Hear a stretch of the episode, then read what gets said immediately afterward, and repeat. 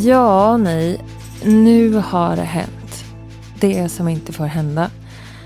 Och det är att min bröstcancer den har spridit sig till skelettet.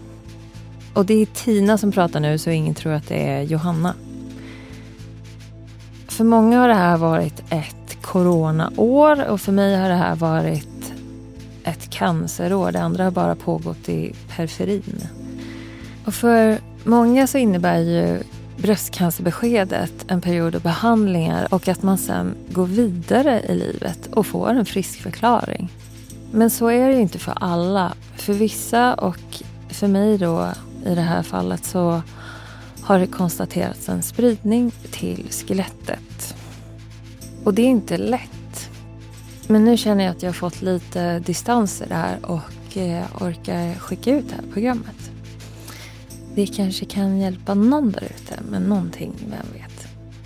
Det här är ett samtal mellan två vänner och eh, min personlighet och min humor har ju inte riktigt förändrats på grund av det här beskedet. Så bara lite förvarning på det. Och här har vi spelat in de händelser och de tankarna som jag hade i samband med att jag fick veta att det var spridd cancer som fanns i min kropp. Det här programmet är ihopsatt av olika klipp. Och vi börjar direkt med ett klipp som är inspelat cirka en vecka efter att jag fått veta att jag fått en spridning till eh, skelettet. Du lyssnar på Bröstcancerpodden med mig Tina och snart får du höra Johanna också.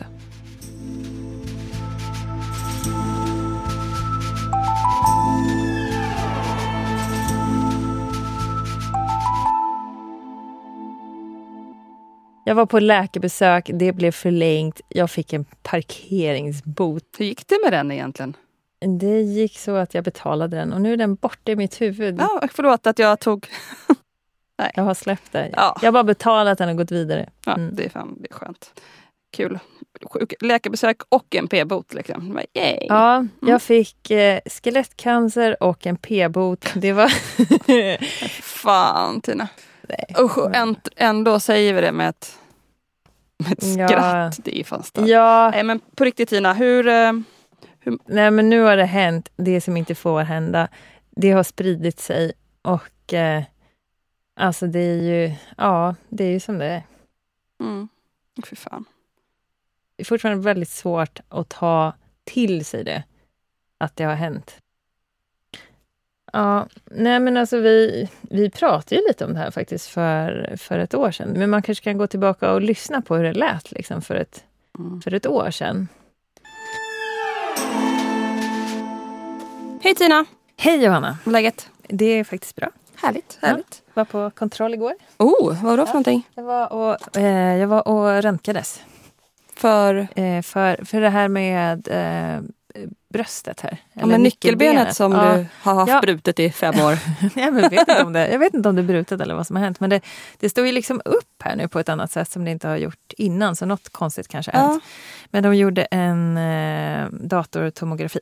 Okej, och vad är det? Det är när man åker igenom en röntgenapparat. Den här stora rundan som man ser på tv? Mm. Jaha. Som åker lite fram och tillbaka några gånger. Och sen så tittar de. Då får man en klar bild av liksom hur det ser ut i revbenen och, och, och nyckelbenet. Och de tog lungorna också. Ja, och du, de sa ingenting. Nej, alltså man får ju inte veta besked på en gång så det skickas till läkaren. Men varför åkte du in dit? Eller varför kollade du det? Tror Nej, du att det är att något? det, alltså, det, det har ju gjort ont i nyckelbenet så pass länge. Så då vill jag kolla vad det var som, Mm. som är problem. Så jag bad dem att titta på nyckelbenet och sen så sa hon det, men vi, vi gör en datortomografi på det för att se vad, om Ja. det är någonting och då kan jag släppa det i sådana fall. Liksom. Då behöver man inte gå och tänka på det. Men det, alltså, det kanske bara är muskeln eller någonting eller så, men det ja, kanske är bra att kolla. Det är ju super. Mm. Jag tänkte på, kontaktade du din kontaktsjuksköterska då? Eller ringde du till bröstcentrum direkt? Eller gick Nej, du via alltså- läkare, annan, Alltså jag har, det gjorde ju, först började, alltså det började bara göra ont och sen så efter ett tag, men man tänker inte så här det första man gör, att man går till läkaren, utan man tänker ju först att, eller jag tänker först att ja, men det får väl läkas av sig själv om det är någonting. Men sen när det hade gått, liksom, två, det gick två veckor, sen gick det tre veckor och sen kände jag så här, nej men det är ju fortfarande ont. Så då, då ringde jag till 1177 bara för att titta, så här, men vad är det, vart ska jag vända mig? Det är en vårdcentral man går till. Och nu är det ju så pass, det är inte färskt heller att det liksom är i samband med en händelse. Och då, I sådana fall skulle man ju ha gått till akuten kanske och, mm. och kollat. Eller ja, det beror på hur pass allvarligt det är. Men, men, och då tyckte de att jag skulle gå till en vårdcentral och så pratade jag med en vårdcentral i, eh, i Arvika och då tyckte de att jag skulle gå till eh, ett ställe som, där man kunde se hela min sjukdomshistorik. Och då pratade jag med dem i samband med att jag var och fick lite sprutor och sådär. Och då klämde de lite på det och tyckte att det skulle vara, göras en datortomografi på det. Det är himla bra att man ändå har lite kontakt fortfarande med dem, ja. alltså via kontrollerna och sånt ja, efter bröstcancern. Faktiskt. För annars så, ja, you're on your own. Mm, precis. mm. Och på tal om det, mm. tänker jag så Och eh, så fick jag svar att det såg bra ut där. Och det gjorde ju så ont. Det gjorde ont i så här, två, tre månader. Så det, var, det gick ju knappt att röra liksom, nyckelbenet och axeln och den delen. Men så började jag på ergonomi i skolan och sen så tyckte jag det blev bättre efter ett tag. Och jag fick liksom mer stabilitet i det. Men det här mittbenet, mitt mellan nyckelbenen, som sitter mitt på bröstet, alltså det hade ju börjat stå ut och stod ju liksom ut. Mm. Och det är ju så fortfarande. Men så, alltså jag fick svar från där också att de hade sett någon liten fläck i lungan. Och då följde vi upp det nu i höst här och tittade liksom vad var det, vad var det i lungan? Så att man bara kan släppa det. Och det, det var då det syntes att alltså lungan är helt okej. Okay. Det är liksom inget konstigt, det är någon liten fläck som är oförändrad. Men det är starkt misstänkt eh, skelettmetastas i, i benet. Och det är precis där som jag hade så himla ont förra året också. Och går man tillbaka nu, då kan man nog se att liksom, det var ju redan då också. Mm. Jag tycker att man redan på en vecka hunnit liksom tänka... Alltså det har gått så mycket tankar. Det, alltså, till att börja med, när man sitter under läkarbesöket. Jag, jag fick ju en kallelse att jag skulle komma tillbaka. Och eh, det ringde upp en sjuksköterska och jag bara, men jag, jag har ingen läkarbesök Hur kommer du sa till, dig, till mig när, du ring, när vi pratade i telefon? Kommer du det? Och då jag berättade för att jag, uh. att jag känner mig andfådd. Och så sa du att de, du skulle tillbaka igen. Ja. Ja. Ja, och jag hade fått... Nej, men, och då, då kommer ju en sån här varningsklocka direkt. Bara, men jag har ju bara årsbesök. Jag borde ju liksom komma till läkaren bara på sommaren. Och sen så är det, nu är det ju höst, det här är jättekonstigt. Och så bara, aha, men det är ju den här undersökningen jag gjorde förra veckan, den här datortomografin.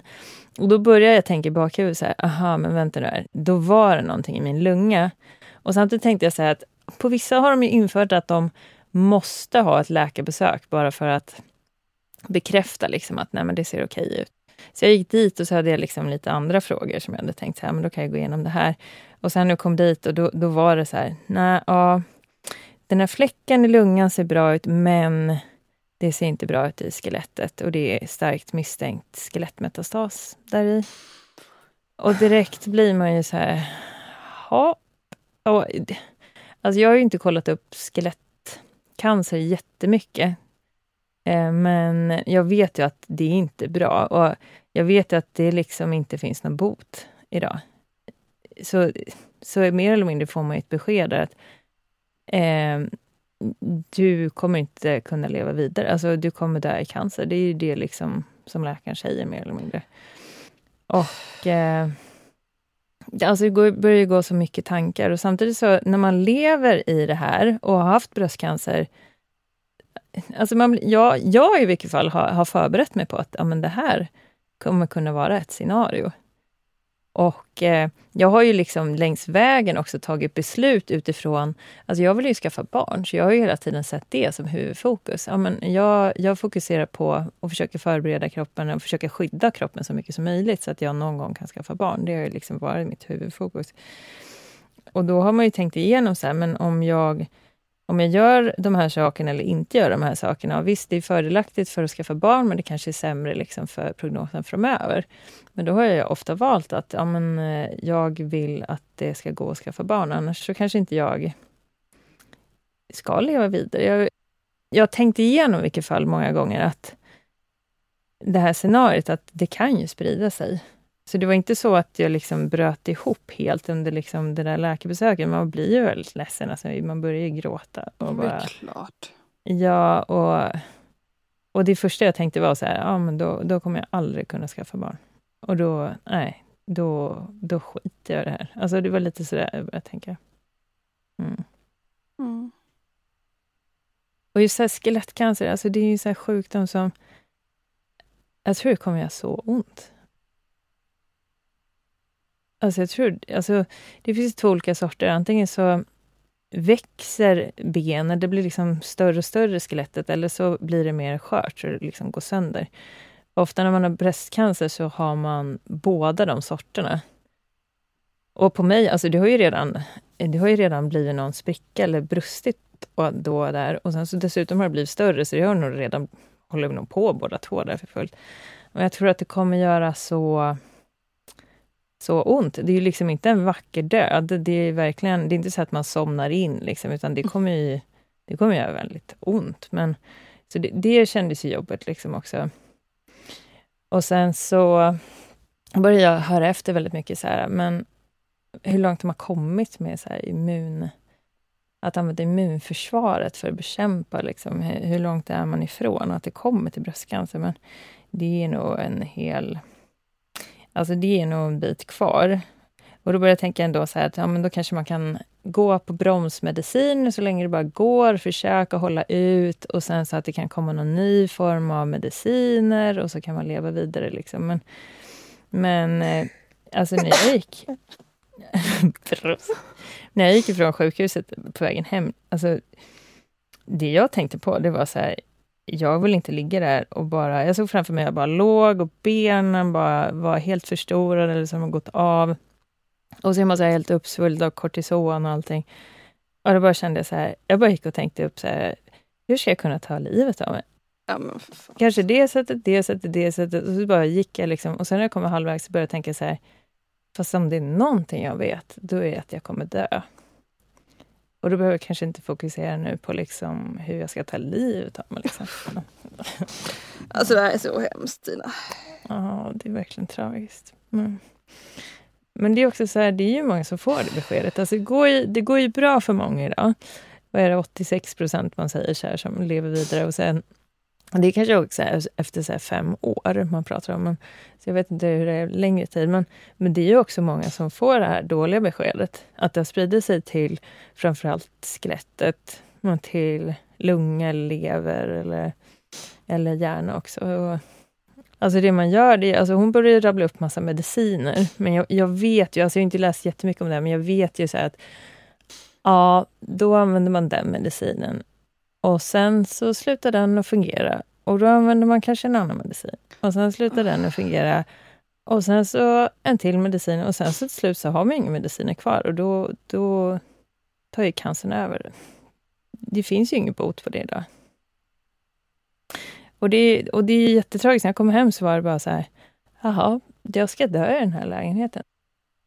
Det var så, så tragiskt. Mm. Och jag bara satte mig ner och tänkte så här, ah, och jag orkar inte, jag orkar inte ringa till folk. Jag orkar inte säga det till någon. Mm. Alltså nu har jag haft bröstcancer två gånger och det, du, du vet ju också så här, det här mm. att bara berätta, berätta för sina föräldrar. Berätta, mm. alltså, de blir ju så ledsna. Mm. Och jag känner bara så här, jag är så ledsen nu, jag bara orkar inte tänka på det här. Och jag orkar inte ringa till folk och börja säga så här, ja nu har jag blivit sjuk och om man läser om bröstcancer, alltså jag började kolla lite. Jag tänkte så här, för man börjar ju undra lite så här, vad pratar vi om? Vad pratar vi om liksom? I tid liksom? Pratar vi om månader eller pratar vi om år? Vad sa hon där då? Ja, men hon sa, ja, men om, om det är så, det beror så himla på vad det är för cancersort också. Men om det var så, jag hade ju HER2-känslig eh, eh, cancer innan och då kan man använda en medicin mot det och då kan man bromsa upp det kanske med ge lite extra tid, men vi pratar liksom, ja men då kan man addera några år kanske. Men, men om man kan, alltså oavsett så, då kanske man kan addera två år, jag vet inte. Eller kanske flera år. Men, men vi pratar ju fortfarande om att Just bröstcancer tror jag kan ha att man kan leva lite längre om det har spridit sig till skelettet. Men alltså skelettcancer som, som uppstår då när, när det sprider sig från den primära tumören och blir sekundär skelettcancer, det, det har ju en så här medellivslängd på ja, några månader till kanske två, tre år. Så det är inte lång tid. Men nej, jag, jag har ingenting att jag har ingenting att säga. Alltså, jag vet inte vad jag ska... Nej, alltså man blir bara så här, man blir bara så ledsen när man ja, pratar men det är så jävla... Ja, det finns inga ord liksom. Det är så jävla Nej. pissigt. Sen så, och då skulle jag klippa ett poddavsnitt den dagen. Och så hade jag sagt så att jag skulle skicka det till dig. Så jag bara, men jag skickar det efter läkarbesöket. Jag ska bara klippa ja. klart det. Och så jag bara kände jag bara, jag försökte klippa lite podd. Jag bara, det här går inte. Ja, alltså, Uh, och, och så, då messade jag dig, så skrev jag så här, nej men mm. eh, jag fick lite dåliga nyheter så jag, jag skickar det här till dig någon annan dag. Nej, du skrev, jag kanske hinner klart sen. alltså på kvällen. Jag, jag, jag måste smälta jag det här bara, lite. what? Och då ringde jag dig. Som, du har ju helt skev bild. Uh. Det är okej att du inte lägger ut ett poddavsnitt. Det vet du om. Uh, ja, men då ringde du upp på en gång och då Alltså det blir så konstigt att säga så att ja, när jag var på läkarbesöket, ja, det har spridit sig till skelettet och ja, det finns ingen botemedel mot det. Alltså, eh, och det ju, alltså fortfarande var det så att de säger att vi, vi misstänker starkt, så de kan inte säga så här till 100 procent att det är det. Men, och jag frågar liksom så här, men kan det inte ha någonting med strålningen att göra? Att det är strålningsrelaterat, att det blivit skadat därför? Och det var verkligen så här, mindre troligt att det har någonting med det att göra. För att hon visar lite på bilderna också. Det, och det, eh, det ska liksom sitta ihop. Det ska vara så raka linjer runt skelettet. Men det, det, det var liksom helt utsuddat, så det var uppenbart något som var fel. Oh, men det är det sjuka. Det är så himla konstigt. Så här, du är ju helt normal nu. Ja, alltså det är så konstigt att tänka så att jag är dödssjuk och jag vet inte hur lång tid jag har kvar. Pratar vi om år eller vad pratar vi om framöver? Och sen samtidigt säger jag så här, jag är så bra form. Och det, mm. det första jag började göra också den kvällen, jag började träna. För nu vet jag vad jag står inför. Om jag, man har den diagnosen, alltså det här kommer ju bli...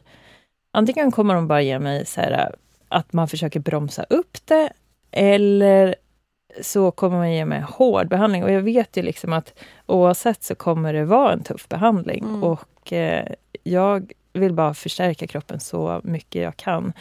Oavsett cellgift eller strålning, alltså det tar ju på kroppen. Så mm. det är mm. jättebra att vara fysiskt stark, tänker jag. Så sen dess, jag har bara, jag har tränat varje dag. Jag har tränat eh, ungefär två timmar, men då, då räknar jag in alltså promenader som, som träning också. Liksom. Mm. Och eh, bara försöka äta så bra jag kan. Och så. Precis, och ett samtal av dagen från mig. Det måste vara bäst, ja, eller alltså, Johanna har terroriserat mig också varje morgon. Så här, nu går jag på promenad, ska vi höras nu? ja, det kommer du få stå ut med. Så är det bara. Ja, men första dagarna har man ju varit bara så här... Oh. Alltså första dygnet var ju verkligen så här, första dagen tänkte jag så här, åh oh, herregud vad jag är chockad. Det här, eh, vad, jaha, vad är det nu då? Och så och så tänkte jag så här, men det blir nog bättre imorgon. Och så då skulle jag träffa mamma och pappa, så jag tänkte jag berättar för dem imorgon.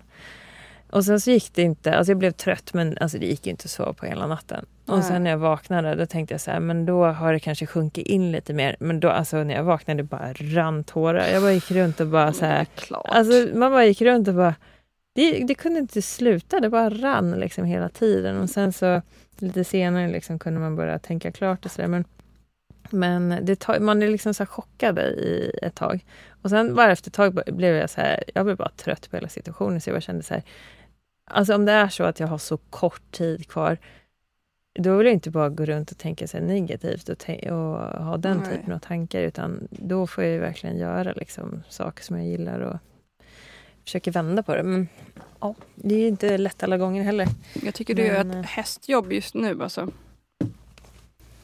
Du får ju en, Ja, en själv att reflektera över livet. Liksom. Att man, alltså det är så Mm. fantastiskt att det, du kan vara så bra som du är. Du får ju mig glad varje gång vi pratar. får jag? Alltså, det borde ju Ja, ja. vara tvärtom tänker jag. Men alltså, det är ju så otroligt. Din energi är helt... Ja, Men det är ju för att du ger mig så mycket energi också. Så att man blir ju, jag, jag får energi av att prata med dig också. vi är bra tillsammans. Mm. Men vi pratade ju sen efteråt, för jag kände ju så här, Mm. jag vill inte prata med någon. Och så sa jag det, så här, "Nej, jag vill inte prata med någon, jag orkar inte ens säga det. Och då sa ju du så här, men ja, fast det är väl typ det sämsta du kan göra nu. ja. Och jag, bara- jag bara kände så här, ja, det är ju och för sig sant. Men du vet ju själv, tycker inte du det är jättejobbigt att ringa och säga till mamma och pappa så bara, hej, jag har cancer. Ja men det är klart, det... Eller jag gillar ju uppmärksamheten. Men nej vad Mm. hemskt. Så får man inte säga. Nej men det är klart. Du kan, du kan få min cancer Ja, och så kan du ringa till alla du känner mig. och så kan du få berätta ja. det. Nej Ja. fy, nej jag bara usch det var jättehemskt. Men eller ja det var klart det var jobbigt liksom. Men jag Mm. tänkte nog inte så mycket. Tror Mm. jag på att det skulle, eller jag var bara tvungen, jag tänkte inte att, jag, alltså, att det skulle vara farligt. Eller jag vet inte vad jag tänkte. Mm. Jag bara Mm. ri- ringde tror jag och grät. Liksom. Mm. Man fattar ju ingenting. Man fattar Nej. ju inte. Mm. Mm. Man fattar ju, det var ju som ingenting. Men det är roligt, Mm. eller roligt, men det är, jag kan förstå nu. Mm. För att liksom, när vi två har haft bröstcancer, då har ju inte det varit konstigt. Alltså, vi, Mm. vi pratar ju som, det, Ja. skit, skitsamma. Alltså, det är väl så här. Vem har inte haft det? typ? Ja, nej, men Det lite ju- som det att det inte är konstigt. Så. Så här. Ja. Mm. Eh, och man har ju inte förstått innan varför folk kanske beter sig konstigt. Alltså om man tycker att vänner kanske blir annorlunda och de vet inte hur de ska Mm. bete sig. Mm. För jag fattar inte varför de ska... Det är ju inget konstigt här. Nej. Men jag kände ju det nu för när jag pratade med dig. För jag visste, jag visste inte heller hur jag skulle känna. nej, eller hur vi skulle... Det var jättekonstigt. Vet du när vi sågs här nere vid hissen? Ja, Det var ju jättekonstigt. För det kändes precis som att ja, men som jag förs försökte förklara, som att man har gjort slut med någon och så mm. ses man och så vet man inte alls hur man ska vara. nej. Men, men jag tror att bara du kände så, för att Ja. jag var så inställd på så här att, ja men okej, för vi skulle dagen efter, eller var det två dagar efter? Skulle vi Nej, spela dagen in? efter skulle vi spela in. Dagen Ja. efter. Ja. Och vi, vi gjorde det också. Mm. Men då var det lugnt. För jag Ja. behövde nog bara träffa dig. För det är så svårt att veta. Jag vet, visste inte, nu är det inte synd om mig någonstans, men jag visste inte hur jag skulle, liksom, ska jag börja börja gråta? Eller ska jag, jag vet inte hur jag ska reagera. Mm. Hur man gör kroppsligt liksom. Äh, Men Mm. eh, ja, Men har inte, har inte du tänkt så här att, att, ja, att cancern kan komma tillbaka? varje dag. Varje dag tror jag att jag har fått tillbaka Ja. den. Men eh, det är också så här, jag vet inte. Jag fick ju fick såklart ännu mer panik när du berättade vad du hade fått. Tillbaks det. Ja, men det kändes som att, ja men precis, för det känns som att du har gått och liksom klämt och känt och bara nej, ja vänta, är det inte Nej, men jag känner, jag får panik. Liksom. Allting, känner allting tycker jag ska vara det hela tiden. Har man ont någonstans och nu kan jag inte andas, jag trodde jag hade fått proppar i lungorna eller något skit. Det är jättejobbigt. Jag fick ju massa panikångest och svårt att andas. Och så var det mycket, allting var, ja, det är mycket som händer nu liksom. Mm. Det är också skitjobbigt. Och så får du beskedet att du kommer tillbaka. Ah, Okej, när, när får jag det Mm. då? Det var faktiskt en sak du sa ganska snabbt så här. Alltså vi har ju följts åt längs vägen så Mm. och, det- och det har varit så lika med saker. Ja. Att vi Mm. har legat samma faser hela tiden. Precis. Bara, aha, nej men har det hänt dig, då kommer det väl hända mig också. Ja, det är var, var jätte- det. Jag vet inte hur jag ska tänka. Jag tycker det är asjobbigt. Alltså, för jag vet att det kan hända ju. Ja, men på mig, ben, det har ju verkligen blivit så här fysiskt. Jag, alltså jag är ju typ arg på mig själv, att jag inte själv har fattat att det är skelettcancer. För att nu när jag läser om det, alltså det står ju överallt så här, ja, men det är vanligt att det blir liksom brott i benet eller att det liksom blir ökad i storlek eller sådär. Så, alltså jag borde ju ko kunna koppla det. Men, ja men det gör man väl inte. Men man blir lugnad liksom när de, när de säger så här, nej men det ser bra ut. Men, ja, jag tycker de... Mm. Men du har ju inte haft några problem. Du har men liksom inte, inte hur vet jag att jag det kanske är någonting som inte känns. Cancer känns ju inte Mm. säger de ju. Mm. Men jag vet, ja, jag har jag fick gå och snacka lite med någon psykolog för att jag måste sortera tankarna för att det här går inte liksom. Mm. Och sen eh, gick jag och fick en extra check på tuttarna, mammografi. Och, Mm. så nu Mm. kan jag lägga det åt sidan för allting såg normalt ut och eh, då kan jag släppa det och så kan jag fokusera all min tid på dig. Ja, Det är, mitt, det är mitt, mått, min, min uppgift i livet känner jag just din nu. nya livsuppgift. Ja. Det här med Ja, cancerkompis kommer få en Ja. ny innebörd. Ja.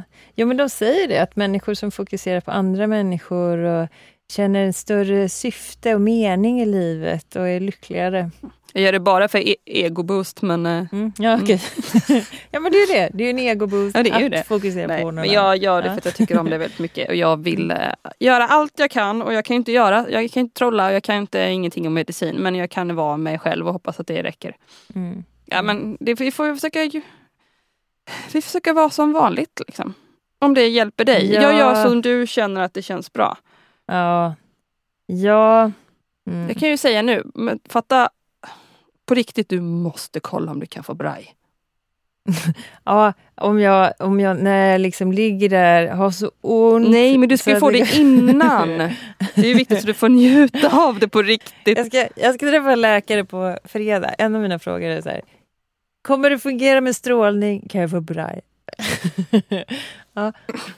Jag har en cancerkompis som är jätteintresserad av det. Nej, men, eh, nej, men fråga hur funkar det med, eh, Mm. vad säger man, cannabismedicinering? Eller Mm. något sånt där.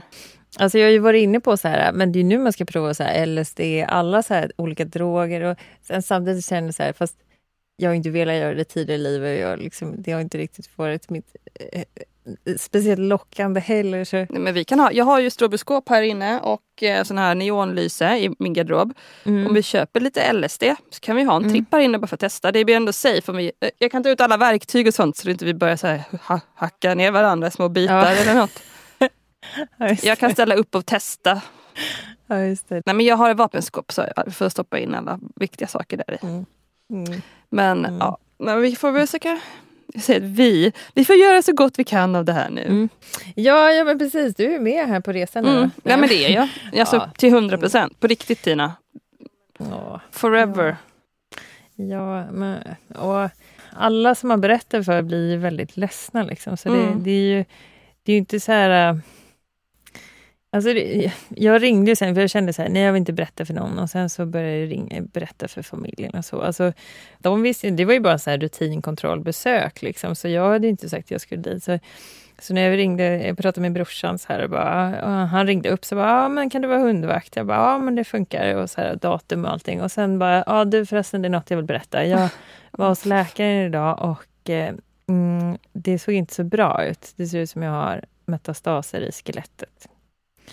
Och eh, det är inte så att det går att bota. Liksom, alltså, Mm. och till att börja med så började de liksom bara... Alltså det var så lika, alla man ringde till. För det var, först är det så här, vänta nu. här. Vi pratar om hunden och nu, vänta nu. Hon har varit hos läkaren och säger hon, eh, hon har fått dåligt besked och sen bara börjar gå in så här att, vänta nu. här, Det här, hon sitter och säger att det här är obotlig cancer och det är bara några år kvar. Och då liksom en bit in i samtalet, alla började bara gråta. Och jag började också gråta. Alltså det, det är Ja, så det jobbigt. Mm. att ringa och, och säga de här sakerna. Mm. Ja, och sen så bara vet man inte ens vad man, vad man ska tänka. Liksom. Och, och samtidigt, jag måste ju också sitta och försöka och säga så här, men det kan ju kanske gå att gå in och ta bort benet, eller det kanske kan gå att eh, stråla bort det, eller det kanske kan gå, alltså man vill ju försöka så här, ge Mm. någon form av hopp också. Mm. Ehm, men, eh, ja, men vi får ju se vad, vad, vad, hur det utvecklas också. Och här kommer ett klipp som är inspelat några veckor efter beskedet. Och då har jag hunnit gå igenom en datortomografi för att titta efter fler tumörer. Det är en röntgenundersökning. Och sen har jag också gjort en skelettundersökning för att se om det finns fler tumörer än skelettskint. Och sen har jag gjort eh, ultraljud över levern för att undersöka en fläck. Och sen har jag också tagit ut benprov ur själva tumören i bröstkorgen. Jag har varit hos läkaren nu och eh, i, i måndags här och så har jag fått svar att eh, det i vilket fall inte är i resten av kroppen, vad man kan mm. se än.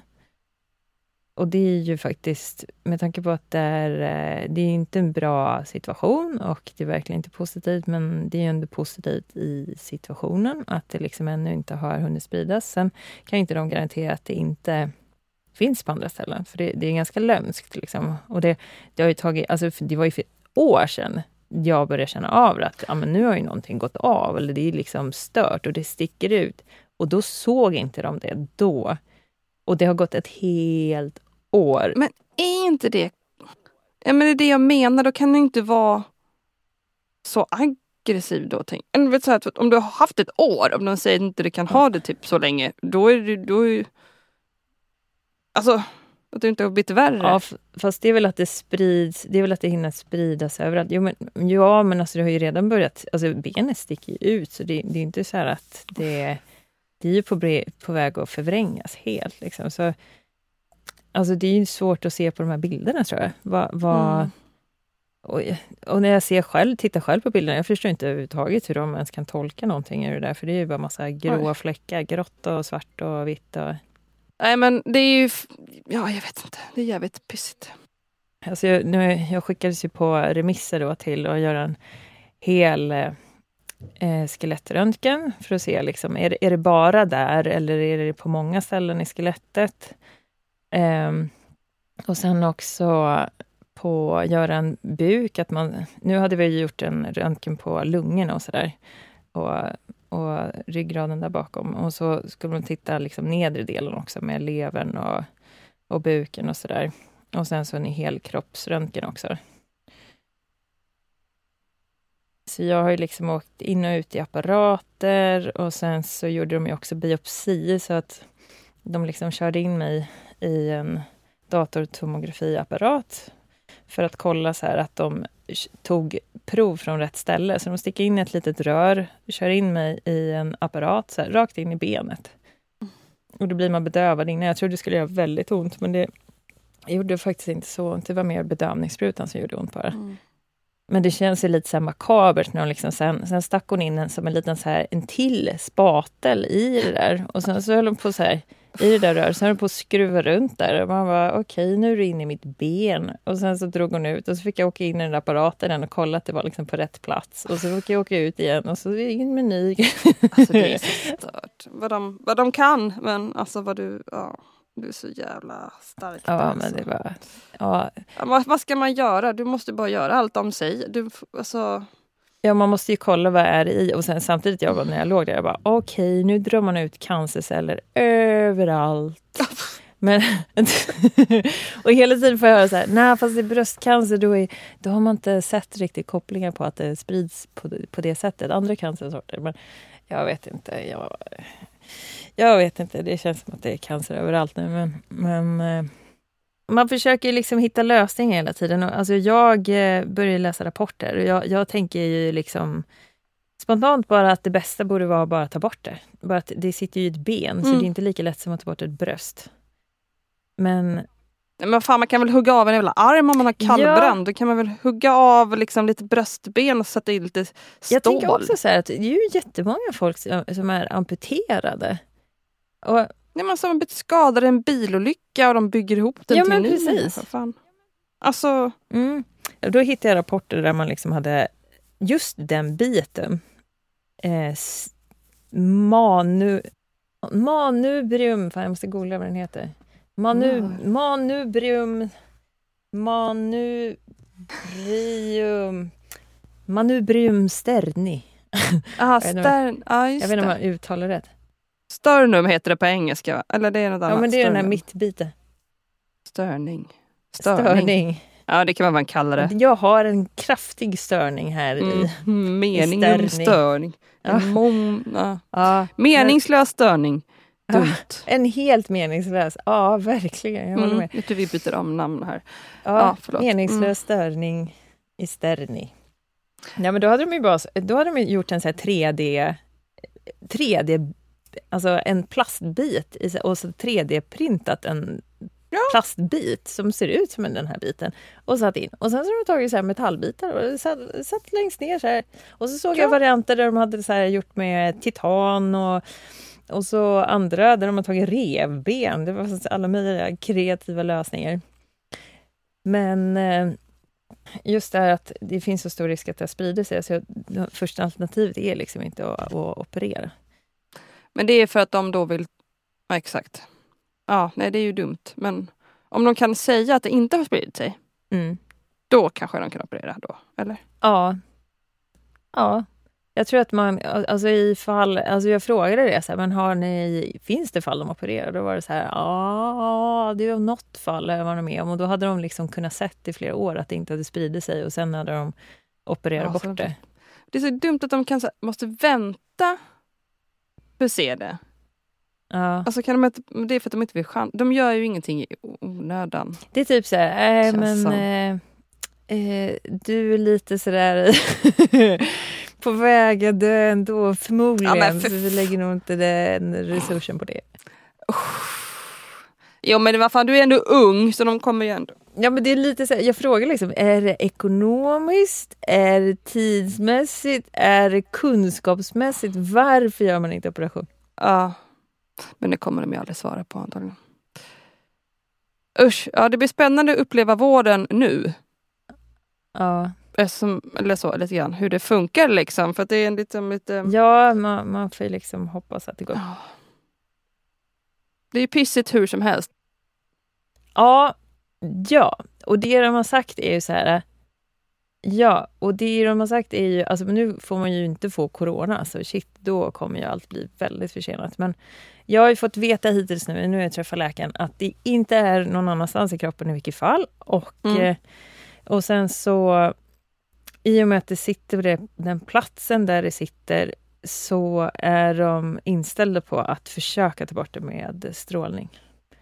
Mm. Men det är också ganska nära där vi har strålat i bröstet. Och man går ju inte in, i och med att man har strålats där en gång, alltså man kan inte stråla för mycket, liksom, utan det är liksom, man gör en strålomgång och sen så kommer det tillbaka, då, då kan man inte, inte gå in med samma strålar. Så det är liksom Men en man Varför har. kan man inte göra? Är det för att man bränns ner till en liten kolbit och allting bara smälter som en monster? Eller är det för att man dör av strålningen då? Ja, alltså det är väl att kroppen och cellerna inte klarar för mycket. Att, att det blir liksom så förstört. Och nu sitter ju det, den här biten sitter, alltså den sitter ju i utkanten av där jag blivit strålad. Så de, de måste nog gå in och liksom titta på det här och beräkna så här, hur ska man kunna stråla det? Med tanke på att jag är strålad innan och med tanke på hur det sitter och hur det ser ut. Så nu har jag, de har skickat en remiss dit och så måste ju någon sitta och beräkna det. Och sen har jag fått svaret också att det är lite längre väntetider nu när det är corona. Så det, jag kommer förmodligen få vänta många, många veckor på att eh, man ska göra det här. Så det, det kommer ju finnas folk. Jag tänker så här, nu är statistiken på corona så här, så här många dog i corona, men det kommer ju finnas människor som dör vid sidan av corona på grund av corona, men för att de har Precis. hamnat i köer. Typ. Ja, men då får... Mm. Ja, det är ju, det är ju speciellt. Och hur man ska ställa sig i det. Ja, ja vi, får, vi får se. Jag, får bara, jag väntar fortfarande på resultat. De håller på att analysera knöl, Mm. eller så här, det här provet de tog i benet, vad, vad det är för, exakt vad det är för sort. Och eh, det är i vilket fall samma slags bröstcancer som jag hade innan. Men vi ska se vad den har för egenskaper, så kan man se vilken behandling som de ska gå in med. Mm. Men var det inte du som sa så här, kan du inte bara ta ut benet och så kan, så kan du behandla det? ja, nej, men, nej, men jag, jag tänker det här skulle vara det smartaste tycker jag ändå. ja, låt höra. Nej men det, hur svårt kan det vara om det bara är på en plats? Mm. Såga runt omkring så att Ja. du, du har biten lös. Ja, Så då, då har du inte cancern kopplad till resten av benen eller kroppen ju. Mm. Nej, antingen så tar du bara ut den Mm. så, så får du lämna ihop det med en 3D-printer. Liksom. Eller tar du ut benet, strålar det och gör det friskt och sen toppa in det igen. Mm. Det är bättre att bara göra en hittepå-ben då ju. Ja, alltså jag tycker det låter lite som när man lämnar in bilen just så här för däckbyte och så bara så här, ja men jag kommer tillbaka klockan 12. Ja, ska du ha en bara, hel eh, rekond eller ska du ha invändig och utvändig? Ja, men precis. Så bara, bara, tyvärr, du kan inte få tillbaka den idag. Så då får, Mm. man, får man hänga upp mina axlar på en sån här ställning, rulla ut Ja, men mig. det kan man. Jag tänker det, det går. Ja. Och du, som vi sa också att jag Mm. kan ju faktiskt, om de opererar bort Mm. din kropp, Mm. då, då kan jag ha det i min handväska alltid. Vad vad praktiskt, får jag bara Mm. hänga med där. Ja, Titta upp lite så här, åka gratis på tunnelbanan och bara... Ett litet, litet huvud så, hallå? Ja, det är bra kanske. Huvud och dina armar kan få vara kvar också, det är bra. För då kan du fortfarande kolla podden. Det blir ganska eh, tung handväska. Nej, men jag kommer vara så jävla stark då. Få sån här Dramaten, Ja. så bara dra runt mig. Alltså kärring, ja det är perfekt ju. Ja. Så två små kärringar, du går... Ja, men det blir mysigt, det Ja. fixar vi. Så kommer Mm. jag tillbaka dit dagen efter och så bara, tjick tjick. Mm. Jag glömde säga, jag fick- extra polish på benen. så sätter de in det så är det klart. Ja, Ja, Exakt. Nej, men, men nu, alltså det har känts verkligen skit och verkligen så här, äh, först bara nej men äh, vad ska jag göra då? Vad, vad, vad ska jag göra med sista tiden? Vad, vad, Alltså det är inte så att man börjar, nu är jag inne i fas, jag vill starta upp företag så här. Det är inte så att jag bara, oj nu ska jag tokjobba utan Men är, har de sagt att du en tidsgräns till dig? nej, de har inte sagt så här, du har tre år kvar att leva. Det, var Nej. det så du tänkte? Ja, exakt. Ja, nej, och jag vet inte om de säger det. Jag pratade med en annan tjej som hade fått eh, just skelettcancer och frågade så här, har de sagt liksom ungefär? Och hon sa så här, nej, de, brukar- de säger liksom inte det. Men jag har ju hört andra cancerfall där man har sagt så här att ja, men du kanske har ett halvår kvar eller något. Och vissa här, du har ett år kvar och att det Mm. kan ha stämt ganska mycket. Men, men just det här, det kommer bero så himla mycket på den här, vad den har för egenskaper, den här cancern för vad Mm. de kan gå in med. Men alltså, jag får ju bara hoppas på att man, eh, att man får bort det. Alltså det verkar som, för, alltså man kan ge strålning i, för att dämpa det, bara för att liksom Mm. försöka mildra det. Det och, och eventuellt för att det ska inte göra så ont.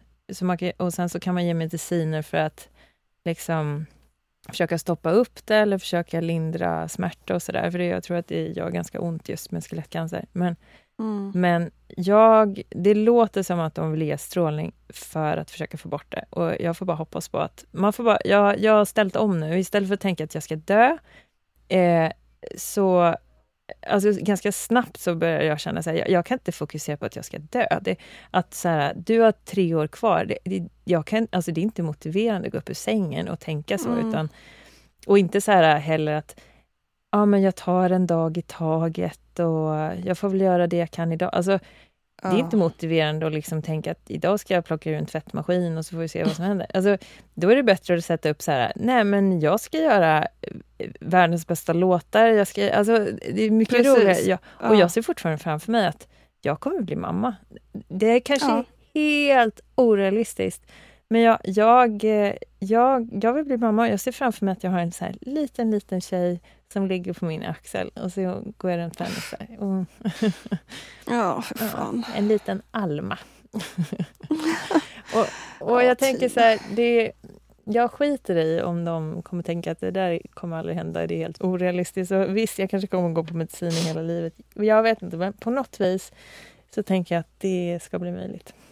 Mm. Och då har jag liksom också så här, jag försöker bygga upp bilder, så visioner. Så här, ja, men där, det är en bild. Ah, fan vad nice. Och sen så ändå bara tänka så här, här och nu, idag. Ja men det är jättebra, du, du gör helt rätt att tänka så. Ja, Mm.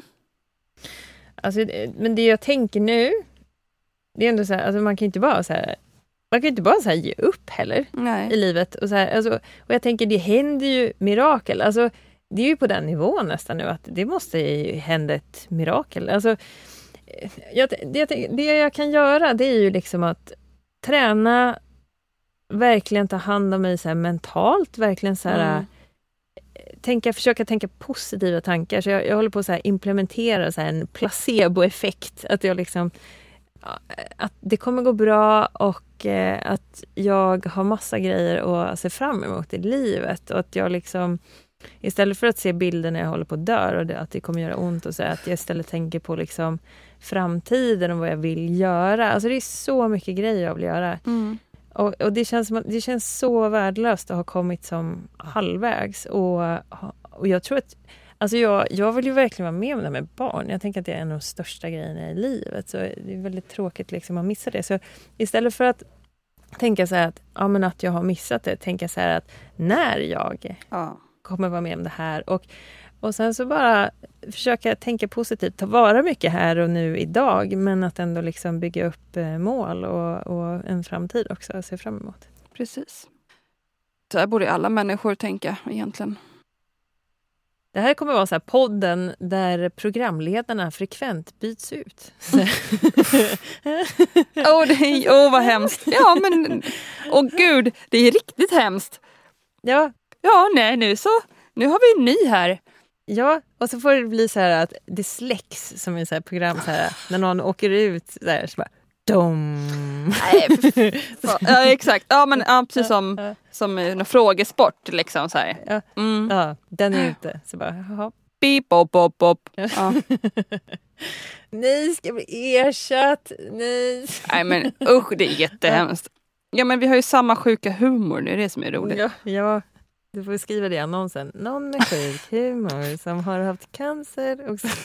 Ja men det är ju det som kan ta livet. Jag kan hjälpa dig att utforma den annonsen. Så. Mm. Ja, Men vi behöver kanske inte ens byta ut någon, det vet vi inte. Det är Nej. det här miraklet som ska ske. Liksom. Det är lugnt. Jag tänker också det. Den här Det- 3D, jag kan köpa en 3D-maskin, vad fan, vi kan väl bygga en Mm, ny mm. Tina bara, ny, bara Ja, i ja, någon ja. jävla plast.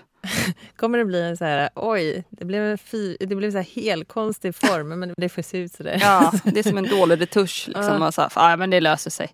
Ja, och sen så blir det så här jättedåligt ändå och så ligger jag på dödsbädden Nej. så sitter du med Nej. mikrofon. Nej, nej, nej, men du sitter så här med mikrofonen så bara, jag sitter här på dödsvakan. Kan vi få en sista kommentar Tina? Jag bara, ja men jag känner mig faktiskt helt bra nu. Ja, Alltså, ja precis. Jag tänkte jag ville ha så här bra slut, liksom. det skulle vara pampigt. och- Nej men alltså vadå, vad menar du? vad menar du? Ska vi, ska vi spela in en podd kanske? Det här var bara en... Ja. Eller du ville ha ett så här Ja. slut?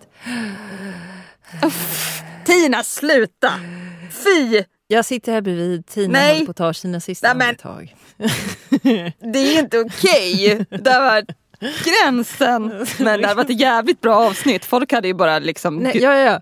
Och så hör man så här, och sen så bara, så blir det tyst och du bara, nej, nej. Och så hör man...